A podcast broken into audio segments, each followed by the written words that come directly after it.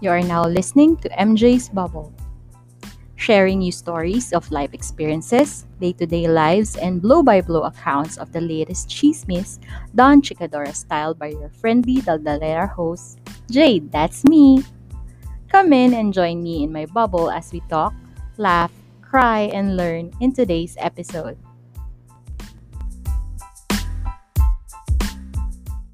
Hello, everyone. Hello, Bubble Mates. Welcome to episode 83 of MJ's Bubble. My name is Jade, and I'm your friendly Daldalera host. And as always, I hope you are okay wherever you are in the world. It's baskil weather, guys. Super init na dito sa Pilipinas. Sa inyo ba? Mainit ba? Malamig? Naglalagas? Whatsoever? Sana komportable kayo. Ano ba ibig sabihin nito sa atin? Dagat at drawing. Una, dagat. Kasi yun yung pangarap mo. Pangalawa, drawing. Kasi yun lang yung kaya nyong gawin. Pero kukulayan niya dapat. At speaking of drawing, naku, buti na lang. Buti na lang, buti na lang nangyari. Kasi itong guest natin na to, ang tagal na namin nagdo-drawing, 2021 pa naman. so ngayon, may kulay na, straight from Chicago, Illinois. Singer, songwriter, husband, and dad. Welcome dito sa aming mamunting podcast, Mr. Easy Orduna. Hello! Hello, kamusta po kayong lahat? Ako po si Easy Ordunya, isang karangalan ng uh, okay. mag-guest sa'yo ngayon, Ate Jade. Maraming salamat. Hello. Ito, big gaganto-ganto lang to. Pero nagpa-front to kay Glock. Hindi, kaya na nagpa-fan, nagpa-fangirl ako dito. Ang simple niya lang, no? Low-key niya lang, no? Pero ano to, nakakasama niya na si Glock. Sino pa ba yung kasama mo, di ba? Ah, yung, ah, recent concert na yun kasama si, um, Sir Glock-9, si Shanty Dope Ah, si Shanty YG, Dope. Oo, yeah. oo. Tsaka si, um, Heaven Yu, ah, siya yung Mm. anak ni Sir Paco ng Intro Voice tsaka ni Miss Ah, Geneva. yeah. Oo, oh my God. sila. Dito sila, diyan sila base sa ano, sa Ah, US? si si Heaven is based sa California, Oo. but yeah, but kasama siya sa tour nila Sir Okay. Glock-9. Ah, okay, Yeah, okay, that was that was an experience. Saya nun. Yeah. Kumusta naman yun? Hindi ka nag Masaya, buti yeah. na siyempre 'pag ano, 'di ba, magfa-fanboy ka pa rin kahit papaano. Oo, yung nasa backstage kami talagang grabe yung fanboy ko like, "Sir, marami talagang isang ka ka kagalak na ma-meet kita ngayon," mga gano'n. Pero ang Oo. pinaka na starstruck talaga ako kasi kasama nila si kasi 'di ba music producer ako? Yes, yes. Kasama Oo. kasama nila si DJ Clumsy. Siya yung DJ ng, um, nila Sir Hmm. Glock-9. Kasama siya Oo. sa sa tour. Dun ako na-starstruck kasi siya yung isa sa mga pinakahinahangaan kong music Oo. producer ng Pilipinas.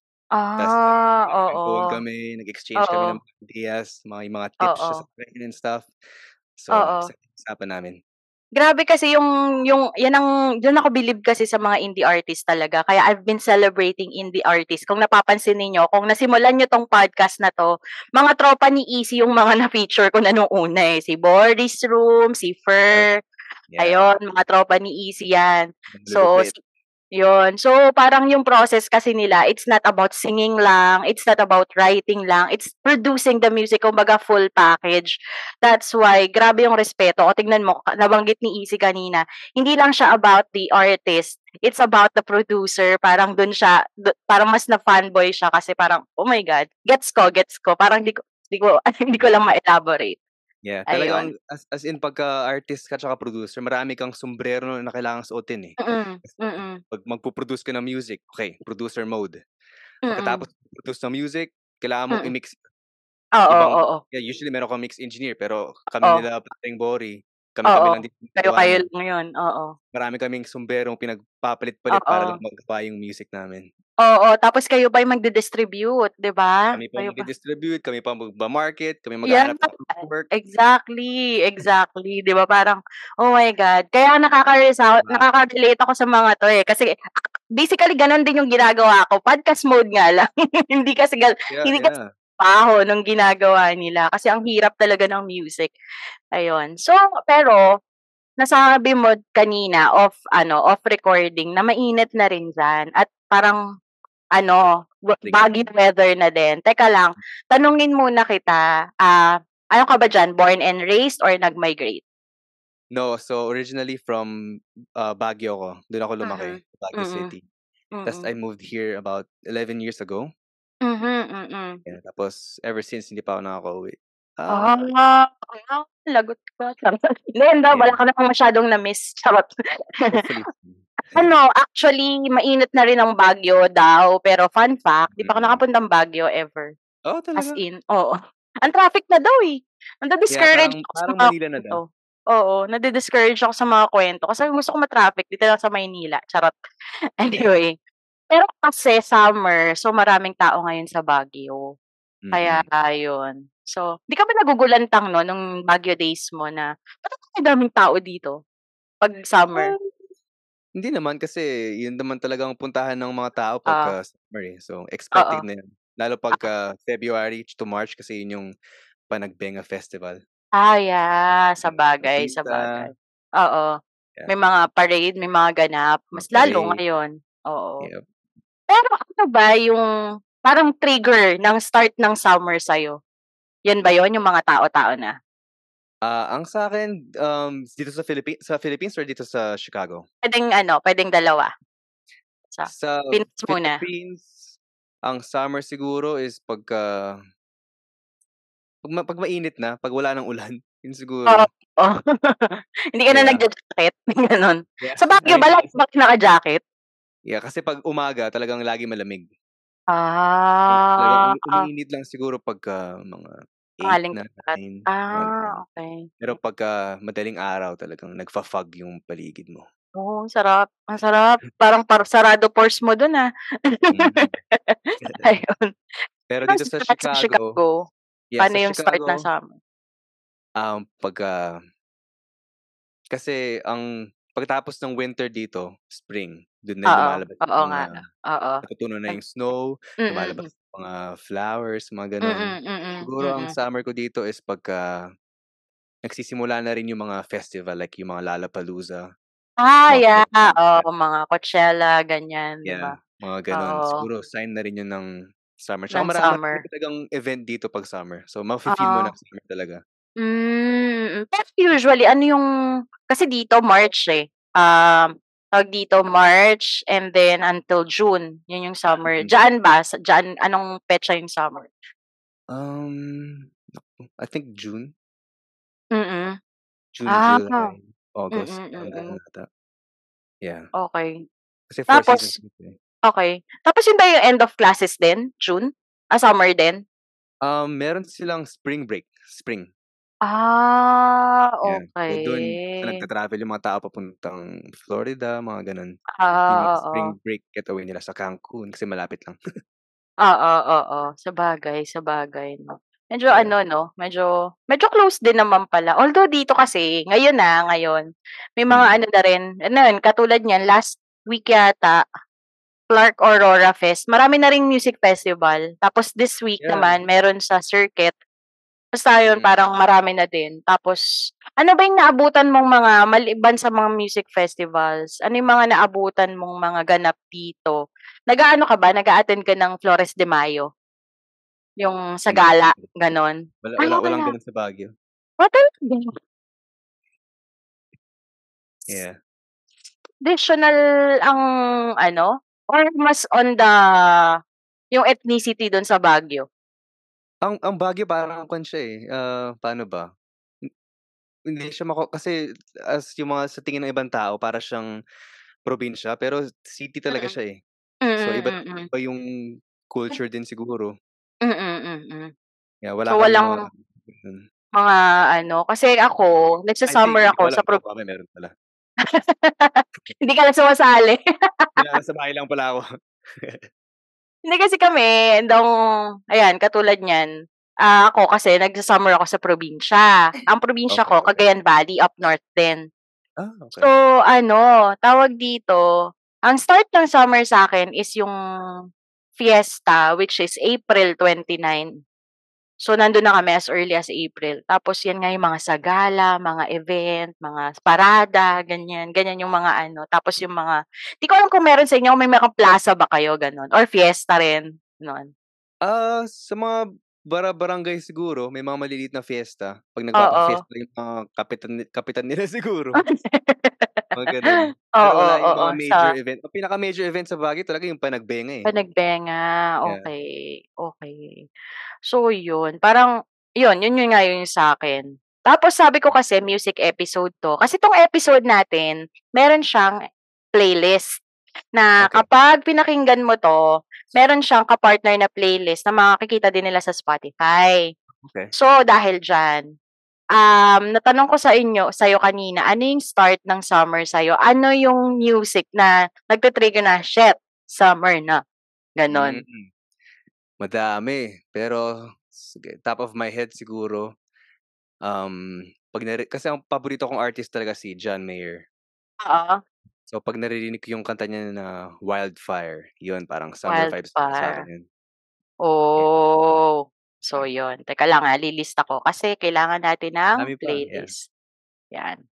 So yung start of summer mo is Wildfire Yep, by by John Mayer. Ako naman, ang start sa'kin ng summer ay yung graduation song. Yung 'pag Oh. nagpa-practice na sila, "Ten, ten." Oo. Hala na, ayan na, matatapos na yung school. So yun na. Dapat gawan So nila ng remix yun para Oo nga pwede 'no? Ikaw nga, gawan mo nga. Kaya mo ba? Oo, pwede. Gawan mo siya. Para medyo ano, updated. Pero ano, eh, wala lang, parang yun kasi, parang 'di ba kasi ta sa atin, ewan ko kung inabutan mo pa 'to, summer is equivalent to end of school. Yeah, yeah, 'Di ba? tama. Kasi yung Yeah. schedule ng ngayon hindi na, eh. Oh, hindi na? Oo, kasi dati 'di ba start ng June tapos end siya ng March or April. So Mm. summer na, walang pasok ng summer. Ta ngayon kasi nagsa-start na siya ng August, ta's natatapos na siya ng June. Ah, okey. Oo, so mainit. Nagkaklase kayo mai mainit na nagkaklase pa kayo. Oo nga, init Oo. talaga ulo mo nun. Oo. Natamad ka na 'no? Mm, wow. Kaya yun. So yan, eh, di since pinat end of school na, ano naman yung song for you na nung unang gising mo ng summer? As in, hala, totoo na 'to, hindi ka na nag hindi ka na nangangarap ng summer? Um, siyempre 'pag naririnig mo na yung mga upbeat na kanta, yung Oo, oo. Mo May mga gano'n-gano'n na oo, may may specific song ka ba, top of your head? Yeah, Na um, siguro yung mga isa sa mga talagang nagpapa-hype sa'kin ng mga gano'ng vibe na kanta yung, ah, Rather Be ng Clean Bandit. Ah, yeah! Uy, oo, gusto ko yan. Sobrang Matagal gusto ko yun, pero yan. talagang relevant pa rin para sa'kin yun, eh. True, true. Ako naman vibe music ko yan nung nasa Singapore. Nagpunta ako Ah, ng. Singapore.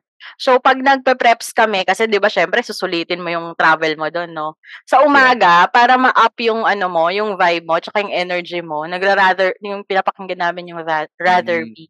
So na nasusuka na yung mga kasama namin sa bahay nun kasi naka-loop siya, naka-loop siya ng Mm. Wala Pa-motivate. lang. Oo, kasi ang dami, eh, grabe sa Singapore, ang init sa Singapore tapos mas mas ma-appreciate mo siya kung naglalakad kasi medyo mahal din yung transport nila dun. Kahit sabihin mo public Oo. transport, medyo mahal. So yun. Maganda daw dun, ah, hindi pa nakapunta dun, eh. Ganda, maganda. Ayan. So kung magpipinas ka, mag-layover ka na eh, feeling ko yung ano, may mga flights naman na may layover dun. Oo, meron. Maano mo siya, ma-appreciate mo, airport pa lang nila matutuwa ka na. I know, nakikita ko Oo, yun sa mga yung Jewel Instagram. Changi, Mm. sobra. So yun. Shoutout po sa Singapore government. Charot. Baka naman po. Ayun, ako Walking in the Sun, ewan ko Smash, nakalimutan ko yung artist, basta yun. So, don't delay, act now. Parang basta yun, yun. Gusto ko siya. Wala lang, parang nakakaano siya. So, Yeah. yun. Mahilig ba kayo mag-outing? Dati, nung nasa Pila Pinas ka? Or magbakasyon anywhere? Um, ako kasi sa Pilipinas dati, sumasayaw din kami. Meron akong dance group dun. Oh, So, oo. marami kaming mga Sample, dinadayo na kaming mga dinadayo na probinsya, mga cities para Oo. makipag-compete. So, parang at the same time outing na rin yun. Okey, okey. So, Yeah. saka sa mga ano yung favorite mo na ano, dinayo niyong lugar? Um, saan ba? Kasi madalas kami sa Bawang. Madalas kami. Ilocos, Ilocos 'to 'no? Ilocos Hindi, sa Norte? La Union, La Union. Ah, La Union pala, La Union. Ano ba, saan ba? Ano, para ako si Mocha, nilipat ko na yung Sa La Union yun, San Oo. Fernando, sa Okey. Rosario. Okey. Up north din yan, Ah, lahat yan north up north. north. Pero pupunta rin kaming Manila and stuff. Okey, mm. Pero Na-enjoy mo ba ang mm. Manila? Di mo feel? Ah mainit. Mainit, Pero traffic. maganda naman. Yeah, siyempre kasi andun yung mga 'pag na 'pag nasa Manila ka parang, ah, ito na yung pinaka-main city ng Pilipinas, 'di ba? Oo, So oo. utak mo yun, eh, na parang kailangan mong ma-appreciate talaga na, okey itong building na 'to talagang, Parang you know, pilit, ah. attraction dapat 'to. Parang sinasabi mo sa sarili mo. Parang may bias na gano'n, eh. So, Oo.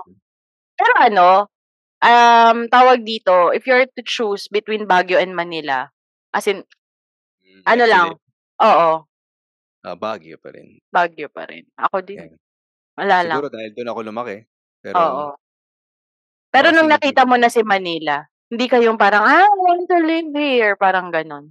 Hmm, I mean tumira ako dun pero bata pa ako. Sa Las Oo. Piñas. Ah, Tsaka sa okey. Mandaluyong. Southie pala 'to, eh. Gano'n. South ba yun? South Ewan boy pala 'to, eh. Hindi may di ko alam may yung may mga ano South dito, ah, para lang may konteksto ka.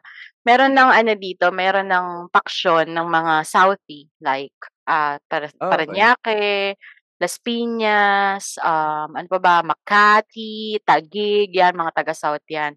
'Pag Ah. lumampas ka na ng Guadalupe Bridge which is in between, ah, Mandaluyong and Makati, Hmm. northerner ka na. Northeast. Ah, okey. Oo, Kahinating mo gano'n. na. Ah, hindi gumawa lang sila ng ano, para lang ano, para lang laitin ang mga taga-North. Charot, hindi kasi 'pag may mga friendships daw na nasisira kasi sa pag-aano, ang context niyan, may mga friendships daw na nagsisira kasi laging may nag-a-adjust na taga-South sa mga taga-North. May Gano'n. stereotype na. Oo, oo, gano'n. Tapos lagi kasi 'di ba yung yang South na 'yan, lagi silang nasasa nape-perceive as yayamanin. Kasi nga 'yan yung okey, maraming subdivision, 'yan yung mga malalaki yung lote, ganyan. 'Yan yung mga Hmm. gated may gate and guard house yung mga yung mga Mga locations. Oo, mga rich kid basically, 'yan. So yun. Ikaw pala ay Southie. Charot. Nung bata. Oo, na nung bata. Ayun. So, ano, tawag dito 'di ba, dahil the dance troupe, ano yung genre niyo nung ano or lahat 'yan? Kasi 'di ba 'pag dance troupe 'pag dance troupe usually cultural or Yeah, nagmo-modern din kayo? Lahat? Yeah, no, kami mostly hip-hop talaga. Ah. Yung so iba-ibang styles ng hip-hop like yung mga krump, mga pop and lock, mga mga Mm, mga gano'n, mm. popping, Mm, mm, mm. b-boy. So yung mga Hmm. elements ng hip-hop na gano'n na Yeah. gina ginagawa namin isa ba. 'yan sa nag-influence ng music ano mo, yung genre mo ngayon? Um, nag-influence sa'kin pagdating sa hip-hop and R&B. Kasi talaga dati Mm. more on con ako, eh, yung sa rock, mga emo, Mm. mga gano'n. Mm, mm. Pero nung nagsimula kasi hindi talaga ako sumasayaw, parang tinesting ko lang. Kasi yung Ah. kapatid ko, shoutout Mm. JM, siya yung Mm. leader ng dance group na yun. So, Okey. recruit niya ako tapos biglang may may mer marunong pala ako sumayaw, you know? Ah, hindi mo lang ginagamit, gano'n. tapos yeah, dun yun yun yung nag-influence sa'kin ng hip-hop. Kasi 'di ba hip-hop dance yung mga Oo. sounds niyo Oo, talagang oo. araw-araw niyong pinapakinggan, eh. So Oo, oo. Naga nagiging part ng preference. Pero ano, ah, kung makikita niyo kasi 'to si Easy, ang gwapo niya, eh. 'Di ba usually yung ano, yung mga dancer ganyan? Hindi yung Okey. mga dancer 'di ba lagi sinasabi, "Uy, gwapo ni ano, hindi lang siya magaling gumano, may face value din," ganyan. Ayan, full package si Easy. 'Pag nakikita niyo yan. Ayun, gano'n siya. So, hindi ako nata hindi ako ano, hindi ako nagtataka ni-recruit siya ng kuya niya. Kasi sila ng member, so Oo. Hindi kasi 'di ba part din niya hindi ko alam, ah, kasi yung nakikita ko yung mga dance troupe din sa'min, maliban sa magaling silang sumayaw, yung nilalagay sa harap, yun yung mga ano, may Hmm. face value. Pero yung mga magaga pero lahat kasi sila magagaling sumayaw, eh, given yun, eh. Pero yung mga hindi masyado, sakto lang, nasa likod. So, hindi sakto dapat bawiin mo sa mga facial expression mo parang Oo, oo, Mga tama gano'n. nga. Oo. Hindi talaga ano, yung bagay yung angas, daldalin Oo, mo siya sa iba yun. angas, Eh, iba rin yun. yung dating kasi nun, eh. Oo, iba yun, yung ang tawag nila dun swagger, tama ba? Naglalakad Oo. ka lang nararamdaman mo na yung aura, eh. Parang, Oo, "Wow, oo, ah." oo. So yun, 'di ba? Parang yun nga yung ano, yun nga yung So, dun ka na-influence sa hip-hop and R&B. Sige, bini-build up ko yung ano, eh, Yeah, bini-build sa up ko yung kasi talagang kuwan ako dati talaga, talagang rock, Mm. emo, yun yung yun lang yung tinutugtog ko. Ah, okey. Hmm. Gets, gets, gets. Pero ano, dito sa ano, kasi siya diyan magro-road trip kayo 'pag pumupunta kayo sa mga probinsya, ganyan. Meron ka bang go-to song kapag nagro-road trip, magbabakasyon mode or nandun ka na sa location, gano'n? Yeah, madami. So 'pag road trip siguro hindi, ah, hindi mawawala yung Drive ng Incubus. Ah, nice. Galing, Yeah. galing, galing, galing, galing. Yep, hindi Drive mawawala ng yun. oo, tama, tama. Drive ng Incubus. Galing, ah, ang ganda ng choices mo, ah. Sana lahat alam ko hanggang dulo. Hindi, alam ko pa naman so far kasi nagpa-survey din tayo ng summer songs nung mga matatanda sa'tin. Ah! Oo, talaga. Yung mga phone nila, Ah, songs, meron mga Apple meron High silang Society, mga gano'n. meron, Ah! meron pa ano, eh, Beach Boys. Ah, okey, okey. Meron, meron sila talaga. Tas merong ano, meron din yung mga ka-edaran din na we sila TQ, 'yan, may Hmm. gano'n, 'yan. So ano, tawag dito, pamilyar ka dun sa ano, ako kasi alam mo yung ewan ko kung naabutan mo 'tong kantang 'to, Gusto kong mag-swimming, di ko alam yung title, eh, sa balong balong malalim. malalim. Ayun, Yeah, yun. yeah, yeah. Di ko alam title nun, pero Di ko alam alam siguro title. kung Pilipino yun. Oo, oo, basta yun nata wala lang parang sa isip-isip ko yung Oo parang nga, ano 'no? lang, playful ka lang. Yun yung mga kanta na Playful. ma mapapagano'n ka talaga, eh. Oo, Yung oo. Yung hindi mo alam yung ano, hindi mo alam yung lyrics, di mo alam yung title, pero alam mong alam mong gusto mo siya. Yep, yep. Yun, yun. Masaya siya yung ano, kasi ano, parang it's a it will set the mood na Yeah. sasaya kayo, eh, regardless kung coops yung kasama mo sa sasakyan, nasa tabi mo siya, charot. Anyway, Yep. ang ang arte. Ayun, so 'yan. Maliban sa ganap tuwing summer, meron ka bang naging crush during dance troupe na gala, bakasyon sa somewhere, or la sa Baguio may naging crush ka ba na parang na Yeah, memorable? ang Or siguro diyaan na? ang pinaka-memorable na naging crush ko, um, sino kaya? I mean yung wife ko ngayon, crush ko siya dati. Oo. Kasi yung Shoutout po yung sa wife ko, nag-meet kami sa Baguio. Sa Baguio kami nagkita nun. Ah, Yeah. oo. So ano, noon pa, tapos nag-migrate ka diyan? High school pa lang. Naging I think kuwan, eh, kasi ewan ko baka marinig ng iba pero first girlfriend ko siya. Eh, ang pa saya. baka marinig ng iba, eh, marinig naman 'to ng buong tao. Yeah, so siya yung yeah, parang nagka-fling kami nun. Siya naging Oo. first girlfriend ko, mako-consider ko na first girlfriend. Tapos siyempre naghiwalay din kami. Oo, Tapos oo. nung how many years went by, pumunta siya Oo. sa States. Oo. Tapos ako rin, tas nag parang nag-reunite kami dito. Ah, ang galing. Tas naging kami ulit. Ah, ay puwede nga, puwede. So, with that, the background of your, um, ve very memorable crush, do you have anything top of mind song about summer crush, summer love, summer romance? Hmm, hmm, hmm. What song, what song? Let's see. Um, siguro sa John Mayer song na naman ako, ah, Mm. punta, um, yung Your Body Is a Wonderland. Ay, nice, nice.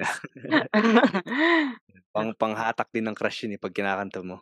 Oh, nabanggit mo, saan mo nakuha si wife, sa ano mo 'no, sa music mo 'no o Ah. sa kanta? Ay sa sayaw? Sa sayaw actually muna, yeah. Kaya parang si Bori, ah. 'Di ba si Bori dancer din yun? Yes, oh yeah, sinabi rin ni Bori sa'kin na sumasayaw rin siya. Marami rin kaming similarities dun, eh, ni Bori. Oo, si. Bori dancer siya. Parang tapos Mm. naging parang na-promote, naging manager something something. Hmm, Parang oh, okey. oo, ng dance troupe, parang gano'n. Grabe, ang ganda nito, ah. Pero ano, pinanghatak mo 'to kay kay ano, kay jowa, kay wife? Ah, hindi naman pinanghatak. I mean, hindi ko naman sinasadya kung nahatak man. Oh, alam alam mong gwapo siya, guys. Alam niyang gwapo siya. Hindi, hindi Hindi. Hindi, hindi hindi ako nagsisinungaling, gwapo siya. Check niyo yung Instagram niya, bu Buksan ang Instagram. Paki-follow na rin. Thank you. Oo, paki-follow na. Wag lang bubuksan. I-follow din. Tapos ano, tawag dito, ah, pati yung Spotify niya, paki-follow na. Charot. Anyway. Ako naman yung ano, alam mo yung ewan ko kung inabutan mo 'to, kasi mas bata po siya sa'tin. Kapa yung ano, yung kay Donna, Kapag Tumibok ang Puso. Oo, oo naman. Yeah. Wala lang. Pang ano, pang chararat na bata. Wala lang. Parang summer. mga Oo, summer tapos yun, parang alam mo yung May puppy love na puppy love lang. Yep, yun yung parang kanta ng mga old old, ah, comedy Aray. comedy movies sa Philippines na 'pag magbe-beach sila, 'di ba? Yun yung oo, music. Parang kasama yan. Tapos 'di ba mahahati sa 4 yung screen, tas magpo-pause ka 'no? Tapos ang pinakahuling shot is yung magja-jump shot sila tas pause. Tapos gano'n. Gano'n yung ano. Ang sama natin, mag-e-episode lang tayo sinira pa natin yung mus yung film industry. Yeah, Siniraan pa masaya, natin. masaya yun. Oo. Anyway, oh eto, kasi siyempre all all good things has to la has to end. 'Pag end ng summer, meron ka bang song? End ng summer. Hmm, Oo. let me think. Meron akong nilista, eh, puwede ko matignan? Asan ka? Sige lang, take your time. Let's see, let's see. Sabihin ko sana yung closing time, pero hindi, pang-bar yun, eh. Yan ang kinakanta nung mga ano, crew ng Jollibee. Oh, Kapag matatapos yung shift nila. Yung shift nila? Hmm. Oo. Um, ah, ito maganda 'to. Oo. Save ko 'to. Siguro pagka patapos na yung summer, ang naalala ko yung yung yung Great Escape ng Boys Like Girls. Hindi ko alam kung bakit. Parang Talaga? magandang pakinggan. Oo. Ako Yun naman yung sweet mga emo days ko, mm. eh. Hmm, ano, Boys Like Girls? Boys Like Girls, The Great Oo. Escape. Okey. Ako naman malapit diyan, The Sweet Escape. Yung kay Gwen Gwen Stefani. Stefani, yeah. Oo. Sweet Escape. Ang cute niya. Wala lang, parang ano so parang yun yung hindi, parang hindi naman fair na isu i-summarize natin yung summer. Marami talaga, eh, 'di ba? Madami, Maraming madami. madaming magandang summer songs. Pero Madami. we will ano diyan, we will, ah, discuss yung other summer songs in the next part of the episode. So magkakaroon lang tayo ng quick break. Um, tawag dito, then we will, ah, discuss yung career ni Easy as a musician, a producer, a musician, a dad, and a husband, how it affected his, ah, creative process. So, konting break lang and then we will return. Bakit nga ba hari ng siomai ang Siomai King? Dahil kumpara sa iba, lima ang isang order. Ang panglimang siomai ang nakakabusog. Kaya dito ka na sa Siomai King, ang hari ng siomai. And we are and we are back sa second part ng MJ's Bubble with Easy or Dunya. So kanina na ano natin yung summer summers ni Easy. So ngayon naman we will discuss kasi na na-start niya na kanina na yung influence niya on hip-hop and R&B started with dancing. Pero gusto nating malaman, kailan ba unang nagkaroon ng interes si Easy sa music? How early? Siguro as early as maybe 5 or 6 years old kasi yung dad ko is drummer. Oh, Yeah. nice. Oo. So meron Yes, talagang yung ano, musician sa bahay. Yeah, yung dad ko talagang sa Baguio, bata pa lang tumutugtog na siya. So, Mm. kilala siya sa mga oldies dun. Hmm. Sa musician talaga. So, I think yun yung nag-influence sa'kin. Tas nung nagsimula na kaming pumunta sa church kasi yung church namin may banda. Mm. Yun na, parang dun na ako nakahawak ng instruments. Okey. So yung si dad mo, part siya ng Combo. 'Di ba yun yung banda dati? So part Nakakuan sila dati, mga parang mga jazz music. Yeah. Ay oo, maganda, jazz. Kasi hindi siya yung puro puro ano lang, maganda yung ano ng jazz. 'Di ako 'di Hirap ko ang jazz. ma-explain kasi hindi ako ano, hindi Yeah, ako kasi ang jazz musician. puro puro halos mga im improvise, eh. So, Ah, oo, oo, oo. kailangan magal matenga ka, Oo, matenga. Oo. Tsaka yun. ano, ginaga parang maganda siyang foundation kung sa jazz jazz band ka. Tapos ewan ko kung familiar ka dito sa drummer na 'to, nasa Instagram siya. Tapos la ano siya, ah, sinasa sinasabayan niya yung mga shows, yung mga comedy shows, yung mga skits, sinasabayan okey. niya ng music until such time na nagkaroon siya ng gig na ano, ang tawag niya The Sounds of Comedy. Parang Oh, okey. sinasabayan niya yung stand-up comedian tapos siya nagda-drums. Hmm, wow. Oo, Live? oo, oo, live, live. Nakalimutan ko, eh, baka mamaya mahanap ko. So Mm. yun, as early as 5. Ano 'to, um, 'di ba nakikita mo yung dad mo na tumutugtog. Ano ka, um, naka na-influence ka sa musical instrument or na tumugtog or ano, kumanta talaga? Ah, yung pagkanta siguro unang na-realize ko na gusto ko ng music yung siguro dahil sa drums. So yun yung unang instruments ko, is drums. Mm. Yung pagkanta siguro na-realize ko na lang na kumakanta pala ako nung high school na. Kasi Oo. yeah, kasi nangyari Mm. nun, sinali ako sa parang pageant namin. Okey, okey. Oh, sabi sa inyo gwapo siya, eh. Oo. Yan. So yun yung kalaban na so high school kami pero yung school na yun may iba-iba siyang college department. So may mga nursing, may mga Oo, HRM. oo, oo. Kami-kami yung naglalaban dun. Mm. Tapos biglang one day, sabi ng teacher ko na, "Oh, ba't anong suot mo? Kuwan ngayon, sports event tsaka ay sports day, sports attire, tapos Oo. talent show." Sabi ko, Oo. "Ha, hindi ko alam, hindi ako prepared." Oo, oo, oo. Sa talent ko, nag-iisip ako, "Anong gagawin ko? Hindi ko alam kung anong talent ko, sasayaw ba ako, kakanta ba ako?" Oo. Hindi naman hindi ko naman alam na marunong akong kumanta. So ang Mm. ginawa ko na lang, parang siguro impulse na lang. Ako na yung next, eh, hindi ko pa alam gagawin ko. Oo, oo. So sabi ko, "Sige, gi maggigitara na lang ako." Tapos yung pina-practice ko na kantahin, Oo. emo emo song na talagang mataas. Oo, oo, oo, Sabi ng oo. yung teacher ko yung itsura niya parang, "Oh, kaya mo ba 'yan?" Parang gano'n. Oo, oo, oo, nagduda Gano'n. siya. Yeah, so nung ako na yung next na magpe-perform, parang nag-switch yung utak ko na, "Hindi, hindi ko kaya yung kanta na yun. Ay kuwan ko na Oo. lang, um, yung madali." So yung kinanta ko yung Crazy for You. Oh, nice. Yan yung ano kasikatan nung version ng Sponge Cola? Yeah, Tama yun yung ba? ko yung version ng Okey. Sponge Cola. Okey. Tapos nagulat ako na pagka yung unang bukas ng bibig ko, yung verse, Oo. nagsigaw lahat ng tao parang, "Ooh, Oh. ayos Oh, 'to, ah." puwede. Parang para akong Parang instant iba boost ng iba confidence, tama 'no? nito, ah. Oo, 'di ba? Ah, Siguro dun ko na-realize pero talagang ako yung self-confidence ko kasi talagang mahi ma ah, maliit, eh. So Mm. I think hinahanap ko pa rin yung boses ko. Pero sabi ng iba, okey naman daw. Eh, hindi kasi nga nasanay ka tumutugtog, yung parang ikaw yung nasa ano, nasa background. Yeah, Pero yeah, yeah, actually, oo, yeah. oo. Kasi meron akong friend na ano siya, sa shoutout sa'yo, pero di ko sasabihin pangalan niya. Ano siya, um, interest niya ang gitara at drumming.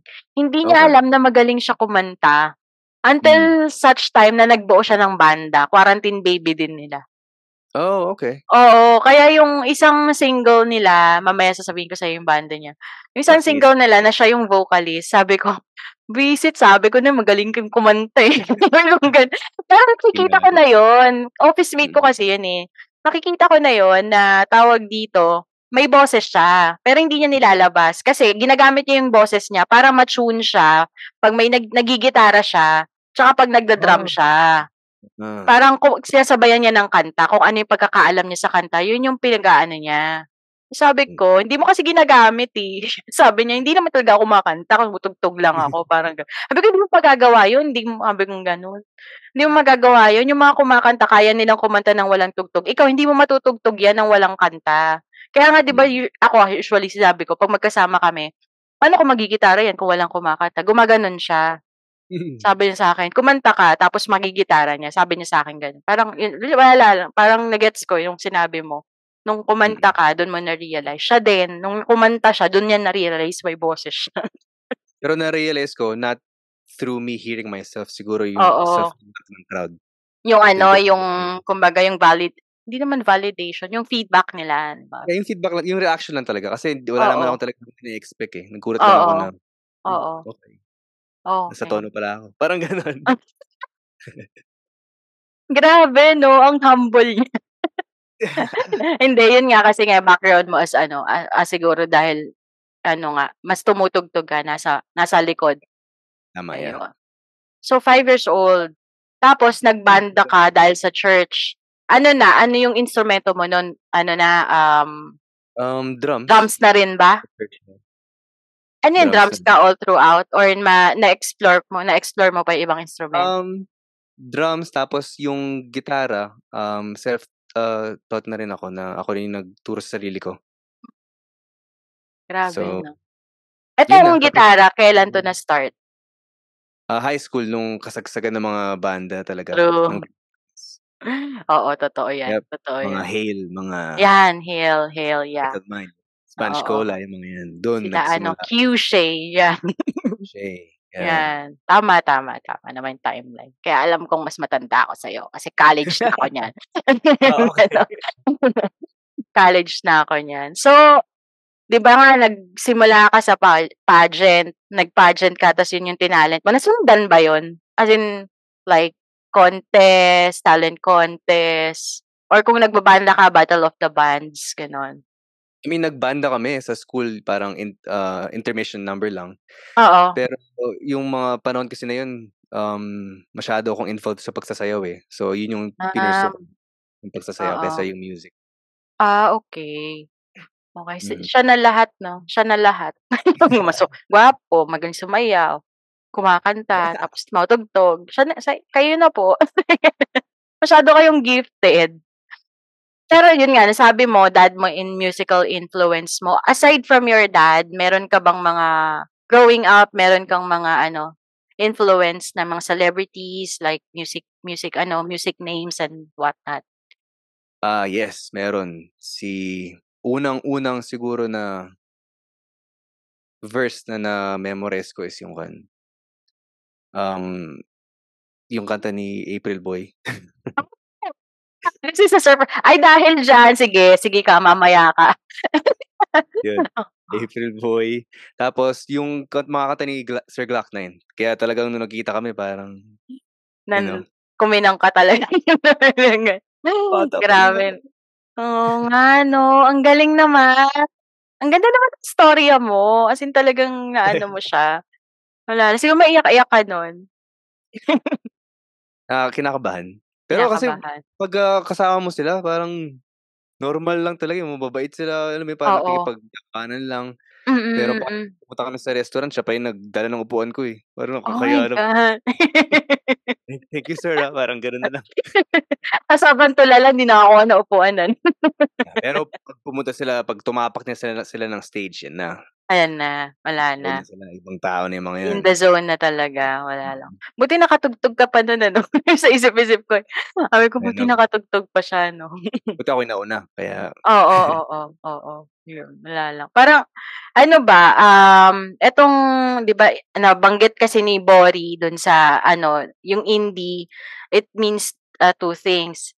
Independent kasi you're not, um, part of a label, tapos yung indie music talaga is becoming a genre itself, 'di ba? Tanong ko, Yep. bakit bakit indie? Bakit indie as an independent producer yung ano mo, nag-apply ka ba to a label whatsoever? Um, right now talagang independent ako kasi like I said kanina, akong gumagawa ng lahat. Like Mm, mm. iba-ibang lahat ng sinusuot ko. Mi mixing, Mm. mastering, lahat, Mm, mm. songwriting, producing. So independent. Um, label-wise, hindi naman ako nagre-reach out pero hindi ko sasabihin kung sino pero recently may nag-reach out sa'kin na label sa Philippines. Mm, mm. Yeah, pero ang gusto nila is nasa Pilipinas ako. So, it didn't work out. Okey lang din siguro. Ayun, sana nakita niyo yung reaction ko, gano'n. Yeah, big label siya. So, talagang na-excite Oo. ako nung nag nag, ah, nag-reach message out sa'yo. tao. Parang Oo. pero kahit na hindi ko man nakuha yung label na yun, yung the fact na nag-reach out sila sa'kin is Oo. parang o it's an honor It's an na rin. honor talaga, oo. Kasi grabe naman din yung magiging risk mo kapag ano, Yeah, kapag especially as yeah, as an Mm, an independent, um, Oo. artist na marinig nila yung kanta mo tapos Mm. sila pa yung nag-reach out sa'yo na, "Oh, heard your song, maganda yung vibe." Are you interested in blah, blah, blah, blah, blah. Parang, Mm, mm. okay, may nakikinig. Oo. Parang gano'n yung Oo, feeling. oo. Sabi sa'yo eh, sabi sa'yo eh, ganda ng music mo eh. Tawag dito, ano, tas tawag dito, pero ano, um, nung, ano yun, nung in-offer nila sa'yo, nung nilatag sa'yo yung condition, o sige, we're, ano, we're planning to get you and everything. Pero ito, dapat nasa Pilipinas ka. Ano yun, outright no na yun from you? No na agad? Yeah, Or yeah, inisip mo pa? Hindi, alam ko na yun. Ah, okay, okay. At Parang, least. okay. Alam, alam ko Ang na laki to. Pag, naman. sina, pag, pag sinabi ko to, parang ano yun, may, mahihirapan na. Mm, Pero okay lang. mm, Hindi mm. naman ako talaga naghahanap ng label for now. Masaya ako sa Oo. being independent. Para kontrolado ko lahat muna. Kasi Totoo, totoo. no pressure. Pero ang Totoo. maganda kasi sa label is talagang yung song mo is mamamarket sa iba-ibang Mm. klase ng tao. Na hindi mo Mm. kayang gawin mag-isa. So, I guess yun yung good part ng label. Mm, mm. Gano'n din, parang sa podcasting din. If you want to be part of a podcast network kasi parang they will Mm. do most of the work. Kumbaga, ang Yeah. focus mo is to produce or kung Exactly, create yeah. ng content. Yung Pero. Oo, pero 'yan, like katulad din, 'di ba sa iyo pa yung post-editing like mastering, mixing, ganyan. Sa kanila parang if you're in a pos podcast network, parang part of the some some of the networks provide na post-editing services na. Tsaka yung marketing nga, gano'n. So, Yeah. yun. Pero yun nga, may may ri ang laki kasi ng ire-risk mo kapag papatulan mo yung offer nila, 'di ba? Which is a Yeah, no for uwi you akong talaga. Pilipinas. Tapos, napagsapalaran. Parang True, eh. true. No, no, no. Talagang hirap parang tsaka nandiyan na yung buhay niyo eh. Nandiyan na, 'di Yeah. ba? May mga Oo. kailangan, may mga res responsibilidad. So, Oo, oo. Buti sana hirap kung ikaw lang. Yeah, kung siguro teenager ako tapos mag-isa ako, sige lang, kahit saan Mm. mo ako dalhin. Mm, mm, mm. Pero ano, tawag dito, yun nga sabi nabanggit mo nga hindi mo naman talaga siya hinahanap. Pero how did you how parang yung ano mo, yung genre mo, paano mo siya nahanap? Ah, actually hinahanap ko pa rin. Until now. Yeah, Grabe hindi niya pa hindi ba sigurado yung genre niya ha? Sigurado. talaga. Oo. Kasi ito rin yung sila kasi um before nag uh, tour si Sir Glockton din ng parang uh, may mga few stu- students siya na tinuruan sa via Oo. Zoom, din. Oo. Yun din yung sinabi niya sa akin na mahirap talaga hanapin yung tunog mo as an artist. Mm, mm. Parang parang siya. So tinanong ko siya, "So Sir Glock, ikaw, kailan mo nahanap yung tunog mo?" Mm, Siyempre, mga panahon niya sikat na yung mga kanta niya na yung mga hinahanap ng puso, simpleng tao, tapos yung mga yun. mm. Pero ang sabi niya sa akin, nahanap niya yung tunog niya nung kinanta niya yung um, Lando. Oh, yung mga ano political 'no, socio-political yung ano theme? Yun ba So yun yun yung yung upuan yun, yung Lando kasama niya si Sir Francis M. Oh, okay, Huwag okay. kang Sige. mabahala. Ay, ay, ay, ay. Mm. Oh, gets, Yeah. gets, gets. So, Sige. isipin mo, ang, ang tagal niya lang sikat, pero Oo. yun niya parang nahanap yung gusto niyang maging Oo. tunog. Yan. Oo. Pero Tsaka ang wala da namang, yan. mm. Tsaka walang permanent siguro. Exactly. Wala, walang permanent, tsaka hindi ka naman nakalock sa isang style eh. So, pwede ka Oo. naman mag-expand, pwede ka namang Oo. tumuwid-tawid sa mga kung ano-anong, you know, Oo. Mag-ano. genre. Kasi si ano, tingnan mo si Parokya de Edgar, parang kala mo puro ganun lang yung music nila, biglang nag-R&B sila dun sa The Yes Yes Show, 'di ba? Parang Yeah. 'di ba? Parang oh my god. Kaya tawag sa kanila nung isang DJ na kakila si Dalamar, tawag nila sa Parokya ni Edgar incorrigible kasi parang kahit anong gawin nila, walang mali. Yeah, Kahit I mean, siguro ganun sa inyo. Ganun sa inyo yeah. kasi nga walang permanent na genre eh. Hindi ka naman Uh, forever sa, yeah. R&B. Panahon ngayon siguro, good music is good music eh. Wala nang pakialam sa genre rin siguro. Oo, oo. Tsaka Parang ano, sig category na lang yun. eh. mm, mm. Tsaka sa ano ngayon, 'di ba? Like sa panahon ngayon, we are at the age of Spotify na pwede mong stream lahat mula 60s up to the yeah. Mm. present. Napaka-available ng music. Tama, yun Ah, din. dali, ang dali. Ang daling Mm. maka-appreciate ng music. Pero ikaw ba, um, sabi mo nagsimula ka ng mas ano ba, mas yung songwriting journey mo ba, sinimulan mo siya diyaan na or dito pa? Or yung music Um, producing journey? yung songwriting, Mm. nagsusulat na ako ng kanta high school pa lang, pero wala akong nilalabas, walang nakakarinig kasi nahihiya ako. Okey. Yeah, Okey. na naalala ko pa yung mga ibang sinulat ko hanggang ngayon na Mm. nasa utak ko lang, naka-store lang dito. Ako Talaga? nakakaalam. Yeah, sinulat ko nung high school pa ako. Oo. Yep, Ano pero 'to, yung about about ano 'to, love or life Um, or ano? about about life, about itong specific na kanta na naalala ko is about, um, like feeling down but, you know, Hmm. lang, gano'n talagang buhay. Ah, okey, okey. Na Parang ina ina-acknowledge mo lang yung feelings mo, parang gano'n. Yeah, like parang it's fine, it's okay na it's okay to feel that way sometimes because Mm. gano'n naman talagang buhay. You just have to learn Mm. how to, you know, Mm. sumabay sa agos ng. Sana sana maibigay mo yung lines na charot. Anyway anyway, so Siguro one day nabuo ko. Oo, oo. So, songwriting 'yan, high school. How about the producing, ah, bit Um, of yung the ano? producing medyo may story ako dito. So Mm, sige go. ang pro ang producing ko nagsimula kasi, hmm naghahanap ako ng ways dati kung paano mag-propose sa wife ko ngayon. So, Oh, Ah, so, na okey. yung nas yung nasa isip ko, hmm, siguro kailangan ko mag ah, gumawa ng original song tapos ipi-play sa restaurant, parang gano'n, mga Oo, cheesy oo. Oo, Pero hindi hindi ako marunong mag-record. So, inaral ko kung paano mag-record hangga't sa natutunan ko na, okey kailangan mo yung ganitong software, mga digital Oo. audio workstation. Tapos ti tinanong ko yung katrabaho ko na kung ano yung magandang software para sa pag-record ng music. Sabi niya na, "Oh, ito ginagamit ng mga producer 'to, this how they make their beats." Tas Oo. yung pagkasabi niyang gano'n parang nag-click sa utak ko na, "Ha, ito lang ginaga ginagamit nila para gumawa ng beats, yung ito lang software na 'to, like you can Oo, make a production." Tas yun na, in too deep na ako. Ah, okey. Oo nga Yep. kasi hindi mo na kailangan talaga ng actual instrument, eh, parang Yes, kahit sa bahay ka isasalansan lang mo na lang dun. makakagawa ka na, eh. Ah, ang So, ganda, yun, ah. talagang Hindi pala nag siya sinasadya.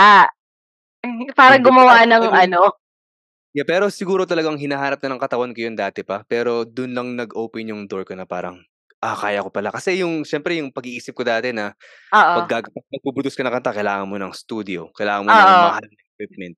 Oo, oo, oo. Hindi pala. Ito lang pala Na kailangan, pwede ka software lang pala.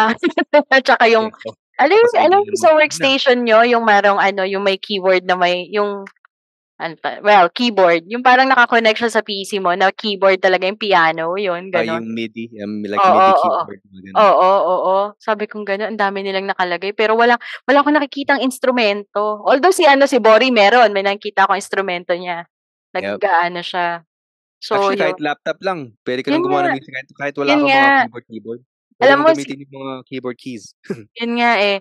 Alam mo meron akong ano, meron akong yun nga yung friend ko, yung naggawa ng song niya. Alam mo ginamit niya iPad plus application, GarageBand. Oh, oh, nice. Yeah. So, nahihiya yung mga musikero sa'yo. Natatawa ako, eh. paano mo ginawa yung kanta, eh, Oo, importante eh. yung yung Nailabas yung mo, oo. product mo, eh. Oo, oo. Sabi GarageBand niya lang ginawa. Sabi ko, "Oh my God." Sabi ko sabi ko, "Hindi lang talaga ako marunong mag-produce, eh." Marunong lang ako mag-appreciate. So, yun. So, ibig sabihin, given that, yan, yung software na lang, mas madali mag-create ng music ngayon as compared dun sa kinalakihan natin, 'no? Kasi ang dami nating Yeah, I resources, mean, eh. mas mas accessible ngayon. Mas accessible. Yeah, Pero pero what yung i pag-create, I mean, nasa sa'yo pa rin yun, eh, sa Oo. kung yeah, Kung ano yung motivation mo. Yeah. Oo. Sabagay, sabagay.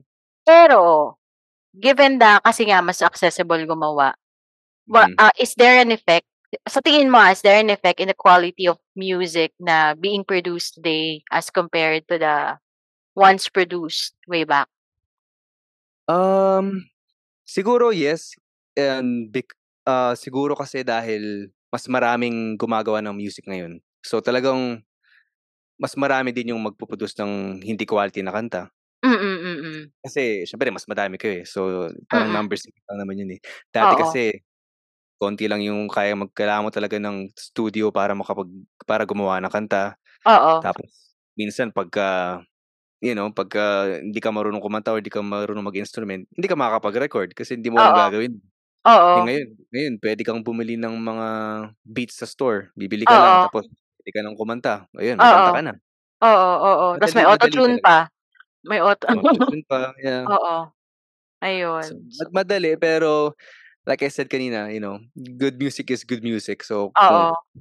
kahit paano mo ginawa 'yan, basta nasa puso mo ginawa, Oo, 'yan. oo. Oo, oo. 'Baga hindi tayo para maging judgmental kung paano yung naging process or quality kasi depende yan sa mag-a-appreciate nung music, 'di ba? Yeah, yung nakikinig di naman iisipin, "Oh, saan niya kinuha 'tong beat Oo, na 'to?" oo. Oo, Oh. or anong ginamit niya kaya dito? Gano'n. Nag-garage band lang ba siya dito? Parang. Yeah, Parang di ba pa kung maganda yung music tapos nalaman mo na garage band lang pala, ano yun Oo. parang Nabawasan ba yung ganda? nabawasan na, di ba? Hindi Oo. naman. Oo, oo, oo. Pero ano, 'yan katulad nito, nasabi nga namin matagal na namin dino-drawing ni Easy 'tong episode na 'to. Kaso kasi ang daming nangyari sa buhay niya. Mm. Unang-una kinasal siya, tas pangalawa naging tatay siya. Given Mm. that changes in your life, hindi ba yan naka naka-hinder nung pag-create mo ng music? Um, hinder is probably not the word kasi Oo. Um, siguro na nabawasan yung oras pagdating sa music, pero yung oras na yung oras na dapat na nasa music is at least Mm. nabibigay nab nabibigay naman sa mas importante na bagay. So, sulit Mm. pa rin. Mm, Tsaka mm. kahit kahit papaano nakakagawa pa rin ako ng music kasi, you know, kailangan talaga pagda pagdating sa mga ganitong, um, creativity, Projects, projects, kailangan talaga supportive yung first Yung partner supportive mo. yung partner mo. Oo, oo, tama. Um, kailangan suportahan niya na niya na, you know, i-pursue mo 'to, okey lang 'yan. Hindi, tsaka dapat kilala ka niya na yan ang ano mo, yan diyan ka Yeah. masaya, 'di ba? Yeah, yeah, tama, yeah. Kasi kung kung baka naman or or hindi, parang hindi naman dahil diyan ka masaya, yung parang alam niya lang na ano ba, paano ko ba masasabi? Kasi yung podcasting naman hindi naman yan yung gusto ko ever since, eh. Parang Mm. na-discover ko lang. Kumbaga parang dapat lang maging open siya na maka-discover ka ng mga bagay na magpapasaya out of out of parang part din ng individuality niyo. Sa parang yun, yun lang yung masasabi ko dun. Pero ayun, pero makikita mo 'to pati anak niya nag-aano, 'di ba anak mo nag ini-involve mo din sa ano, Oo, sa creation. Yeah, 'pag naggigitara ako laging nakatulala sa'kin 'yan. So So, ibig sabihin part magaling it. siya. Baka matulad siya sa'yo na 5 years old pa lang ano na, nakaka-appreciate na. Oh, yeah, masaya yun. Oo. So, ano ba pero question, kasi 'di ba ta dad mo ano, yung alam mo yung stereotype na about sa musicians na, "Ay, wag 'yan kasi walang pera 'yan, walang trab walang pera diyan." Hindi ka ba ginanon nung Ay nag-aano ka hindi. na? O very opposite yung sabi ng dad ko na Oo, oo. kapag may mga nilalabas akong kanta, 'pag may mga shows ako talagang Mm. sa'kin na proud siya. Tapos Mm. ang siguro pinakatumatak sa'kin na sinabi niya pagdating sa music is nung sinabi niya sa'kin na mas malakas yung loob ko sa kanya pagdating sa music. I don't know kung bakit sinabi Oh. niya yun. Sabi niya lang na, "Ayos yan anak, mas malakas loob mo sa'kin. Tuloy mo lang 'yan." Parang Oh, nice. Ang galing, ah, ang galing. At least ano, kumbaga parang sumuporta yung tatay mo 'no? Ah, tsaka yung yung dad ko kasi talagang hindi may hindi siya umiiyak na tao, 'di ba? Hindi siya emotional. Mm, mm. So, pagdating sa music dun mo siya mapapaiyak. Oh, talaga. Ang galing, ang Talagang galing 'no? music talagang yung dumadaloy sa mga Sa ano, ugat niya, nananalaytay sa ugat niya. Yeah, yep. Ayun. So, grabe, ah. So, meron akong napangako sa'yo na ano, na kalokohan namin dito sa aming podcast. Ah, kasi hindi sila naniniwala na magaling ka. Charot! Sinira ko yung mga listeners. Hindi. Gusto lang gusto ko lang patunayan sa kanila na ano, kung ano yung talent mo. Kasi baka mamaya, "Sino ba 'to ini-interview nito?" Sabi ko, "Magaling siya." Nagfa-front lang naman siya kay Glock-9. Pero, para mapatunayan, Mhm. Since nasabi mo si April Boy kanina, pero ikaw ang mamimili dito. 'Di ba Ano natin? kakanta ka lang ng konting lines. Okey. Mamili ka, gagawin mo siyang OPM or R&B. Number 1, Pitong Gatang. Pitong gatang, ano yun? Oo. Lalim. Yung Pitong Gatang dito sa Pitong Gatang, na na na na na na. Kat- kanta siya lagi sa kan- sa movie ni ano, ni FPJ. Or Okay. number two, Butchikik. Oo, okay. Okay. Or, ewan ko kung alam mo to, kung si April Boy. Sino? Anything by April Boy. Ah, hindi, hindi ko alam yun. To. Di ko kayang tanggapin by April Boy. Or Remember Me by Renz Verano. Mamimili ka lang dun sa limang yon. O anong kakantahin ko? Oo, oo, R&B. Um, siguro yung Remember Me na lang ni Renz Verano. Sige, sige. Konti lang, konting lines lang. Ay, two lines lang kung ano-ano. Pang lyrics nun. Oo. Ah, gagawing R&B ba? oh, ikaw, bala. Yung music mo, kung ano man yung genre mo today. Ah, sige. Kakatay ko lang na normal. Siguro na version ko. Oo. Okay. Ano pa yung chorus nun? Actually, April Boy na lang. Mahirap tong Remember Me. Oo, Pero ang baba ng boses yan. Husky diba? siya. eh. Husky yung boses ni ano eh. Ni paring Renz Verano. Oo. Ah, sige, sige. Remember Me na lang. Sa try ko. Okay. Okay. One, two. Magbibilang pa yun, no? Remember me kapag nag-iisa kapag ako'y nalulungkot huwag kang mag-alala Remember me kapag iniwan ka hindi ko na alam yung kasunod. Sige, okay na. Grabe, para ako nasa nakikinig ng Spotify. Spotify. Sorry. Hindi, okay lang. Okay lang. Transport ako sa Spotify. Kaya nga pala, ako nga pala gumagawa ng interview, guys. Tapos, eto na. Hindi naman sila nagpahuli kasi meron din silang summer song. Kaya pagpasensya, ewan ko kung alam mo tong mga to ah. Ang alam mo tong mga to. Pero hindi ko pa kakanta sa'yo. Nag-join lang sila. Okay. Tawag dito. Ewan ko kung alam mo. Sabihin mo lang, okay. Um, pag alam mo, sabihin mo, okay. Or kung ano man ang reaction mo. Pag hindi, edi hindi. Papas natin. Simulan natin kay Shai Chanko. Kung alam mo to. No Rain by Blind Melon. Alam mo No. kaya? Ayun. Si Black Hole Sun ng Soundgarden. Mga metal to mga to eh. Ewan ko to sa Yeah. mga to.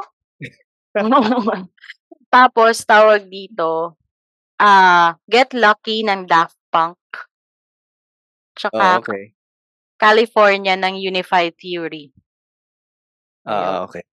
Yung Ay, Daft alam. Punk lang yun. eh. Alam niya, alam niya. Yun. Bata pa kasi to guys. Kaya pagpasensyahan mo na yung mga listeners natin. So, ayun. Tapos tawag dito. ah next naman, Kokomo ng Beach Boys. Okay, sounds familiar. Okay. familiar. 6-2A, ah wait lang. Ah, it's a teeny weeny yellow polka dot bikini. Alam mo to? Naririnig ko dati yung mga kinakanta sa karaoke, pero hindi ko memorize. Grabe, bata pa talaga siya. Ngayon na Ah, lang yan ta- get lucky. Oo. Sa mga sinabi mo. Oh, etong ano, um, Englishman in New York. Yes, I think so. Kasi, alam ko siguro yan kasi kinadayan ni, parang may cover si Bamboo dyan. Ah, I think. okay. Okay. Sige, Wish You Were Here ng Incubus. Oh yeah, Incubus fan ako. So, alam ko Oo. yan. Etong Ever After ni Bonnie Bailey. Hmm, hindi masyado. Tonight, I'm Getting Over You. Na, na nakalimutan ko yung artist nito. Kalimutan ko. Anyway. Incubus ulit, Anti-Gravity Love Song. Ah, hindi, hindi ako familiar dun. Kakasabi ko lang fan ako, pero hindi ko alam. Ah, pakpay ka diha. Island in the Sun, Weezer. Yeah, familiar. Ah, ang galing. Galing nito ah. Genre nito. Teka lang. Si Burnout by Ebe Dancel. Mm yeah, malupit.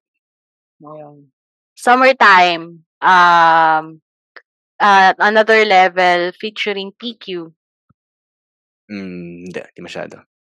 Here Comes the Sun ng Beatles. Yep, of course.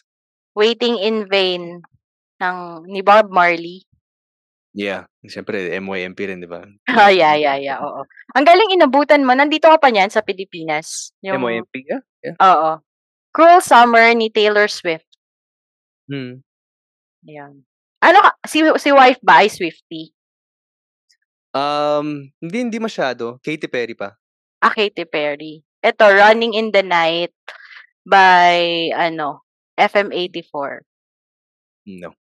Oh. So, yun. Ayan ang ating mga songs na lalabas sa ating ah, playlist na kasabay nitong lalabas nitong episode na to. Tapos, kung may mga ano kasi, kasi easy ano siya, magiging collaborative um, playlist. So, kung meron ka pang, isasend ko rin sa'yo yung playlist na nabuo natin. So, kung Okay. meron ka pa idadagdag doon, pwede mo ring ilagay. So, para Oh, lang sige, to celebrate this episode. Yeah, dami diyan. Yeah. Ayun. So, yun. Um, I believe meron ka pang ano, meron kang mga ipo-promote sa iyong ano, ah, in regarding your craft. Yep. So, okay na ba? Oo, go, go, go. So, this coming um April 28, meron Mm. kaming collaboration ng isang pinakainahangan kong producer din na si Bori. Mm. Kwarto ni Bori or Okay. Boris. Okay. Meron kaming ginawang ah, lo-fi project, Mm. song. So, instrumental siya. Um, paki-pre-save mga guys. Mm, Tapos, mm, mm. the Yung pre-save link isi-send ko rin dun sa ano, dun sa show Ah, notes sige. natin. Okay. Yeah, so shout out Bori. Pakalupit mo, bro. Oo. So, sa the week after that, meron akong ilalabas din na kanta. Um, May May 5th. Mm. So, yung kanta na yun is isa sa mga pinaka-paboritong nagawa ko. Mm. Tsaka yun yung isa sa mga kinanta ko nung nag um, perform ako with sila Sir Glock na and Shanty Dope. Mm. So, Mm. very talagang ma- gustong gusto yung kanta na yun. Mm, mm, mm. Tapos, ano pa ba? Oh, yeah, sa July Shows. 20, yeah, sa mga shows naman, sa July 28, uh, it's an honor na na-invite ako na um, maging mag-open para sa biggest summer OPM fest ng Amerika. So, Mm. sa concert na yun, andun si Sir Glock 9, Mm. andun ang River Maya, Mhm. Neo Colors, Intro Voice, syempre, The Thief, Mm. uh, Cedric Escobar, and sino ba ba? I think yung mga yun. So, Oo. Lalagay namin yung poster dun sa ano, sa atin. karangalan na pakasama yung mga yun sa isang entablado. Grabe. Yep. So, bili kayong ticket. Oo. yung mga nasa Chicago, magpe-perform dun si ano, si EC. Pero ano ba, ilang legs ba? Ilang leg to? Saang mga areas Hmm, dami kaya? rin kasi California, mag-Hawaii pa sila. Magka-Canada pa sila. Oh, wow. Oo, kasi may mga listeners tayo dyan sa ibang iba't ibang parts ng US tsaka sa Canada. Yeah. So, Canada, Hawaii, you know, just US. So, mm, watch out. ayun. Yan. Hanapin natin yung poster later para makita din natin yung schedules. Ayun. So, Yep, yun. yun. Oo. Meron ka bang mga kailangang i-shout out maliban sa yung mga promotions, mga sa ano? Uh, shout out sa mga kaibigan ko, sa mga pamilya ko, tsaka sa mga hindi pa kakilala. Sana Please. masuportahan nyo kaming mga Oo. independent artist. Ah. Oo. Syempre, lahat yan. Dapat yan, yung mga nagsisimula. Yung mga, ma- sabi nga ng dad ni Easy, yung mas mga malalakas na loob na ilabas yung kanilang art. So, Yan, yun. mahirap kaya. Kailangan mo talaga ng lakas ng loob para Mm-mm. maglabas ng kanta.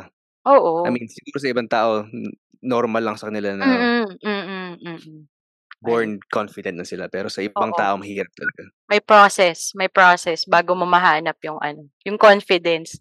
Hindi yung Yeah. hindi yung mahanap yung ano, yung mahanap yung produkto, mahanap yung confidence ilabas yung produkto. Yeah, ako, ang dami kong naka-store na kanta dito. Hindi ko nilalabas kasi naghahanap pa ako ng lakas ng loob. Oo, oo, totoo, totoo. Tsaka yung oras, kasi may kakain siya ng oras eh. Mhm.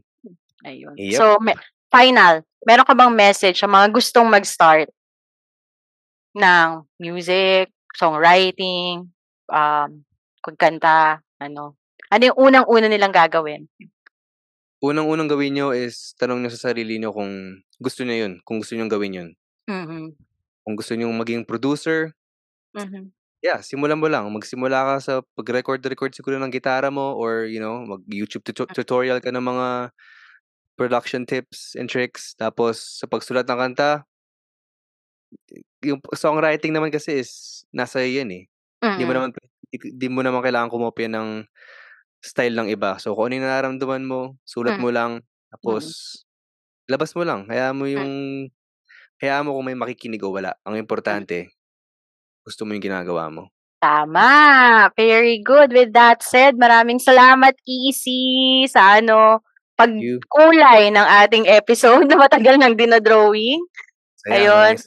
Thank you for joining the pod and then sana, ano, I wish you more success since nakikita ka na Thank dito. Yeah, Napapakinggan ka na dito and nakikita ka na rin sa the rest of mainland US and sana lang kalabas ka rin. Sana, sana. Ayun. I One believe day. naman yung talent mo.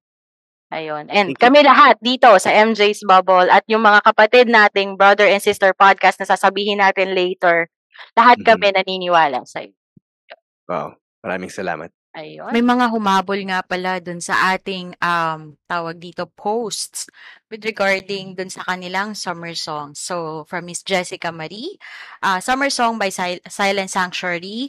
At saka yung isang super fave niya is Melt With You by Jason Mraz. Tapos, ang entry naman ni Ma'am Leonie ay yung Ice Ice Baby. So, thank you po sa lahat ng nag-comment.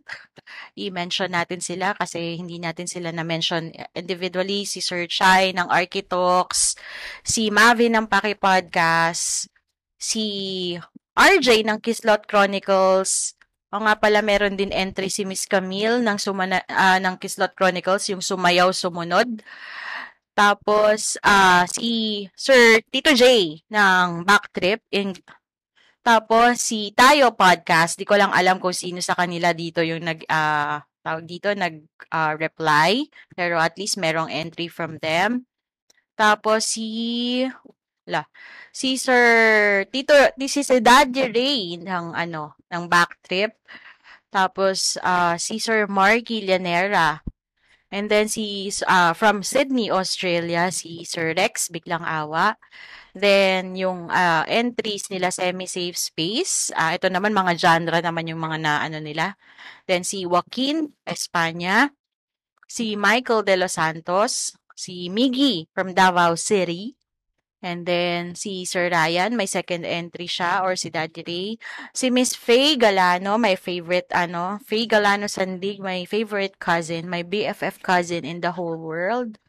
Tapos si Sir Mark ng Architox. Maraming salamat po sa mga entries po ninyo. And then, ito nga pala, meron nga pala, shinare ko to dun sa, ano, sa FB Live ko last Thursday na hinamon tayo na podcast na, ayun, semi-safe space tadadaan, na i-mention lahat ng kakilala kong podcast hosts sa mga podcast na pinapakinggan ko.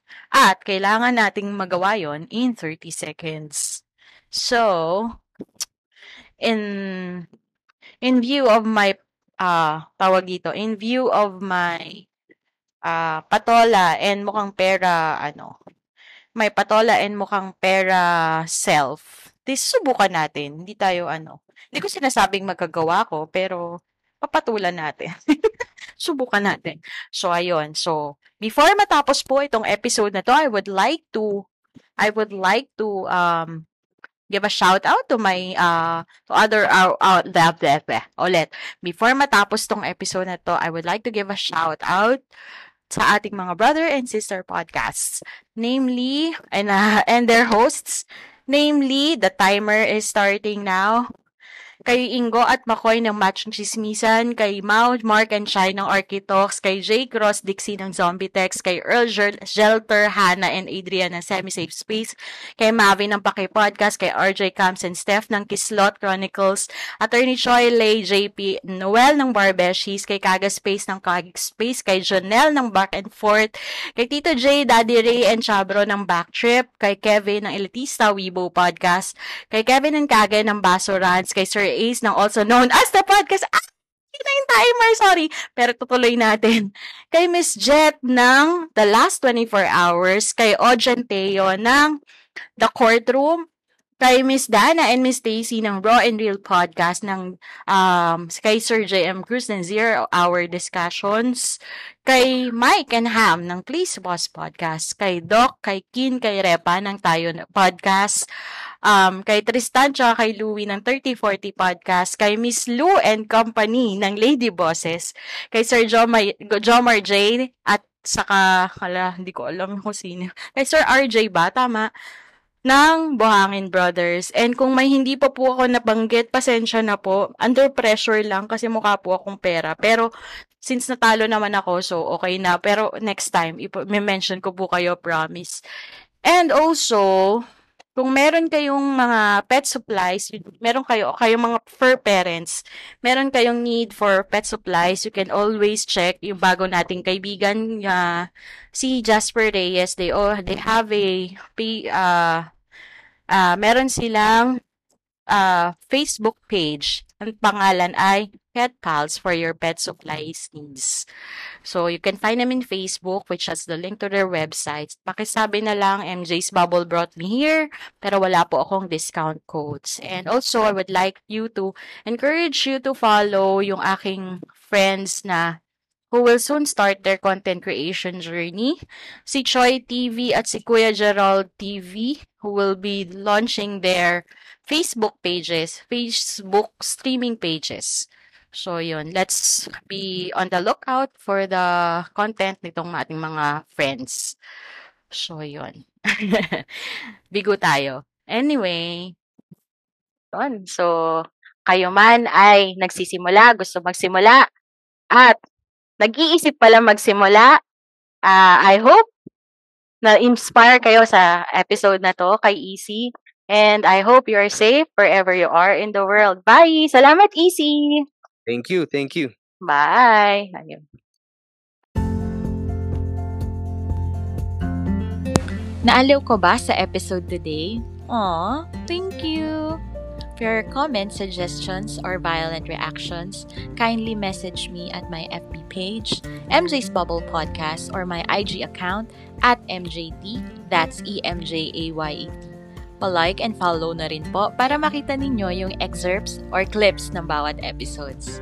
Also, kindly click subscribe to my Spotify account and also in your favorite podcast platforms for you to be updated sa future episodes.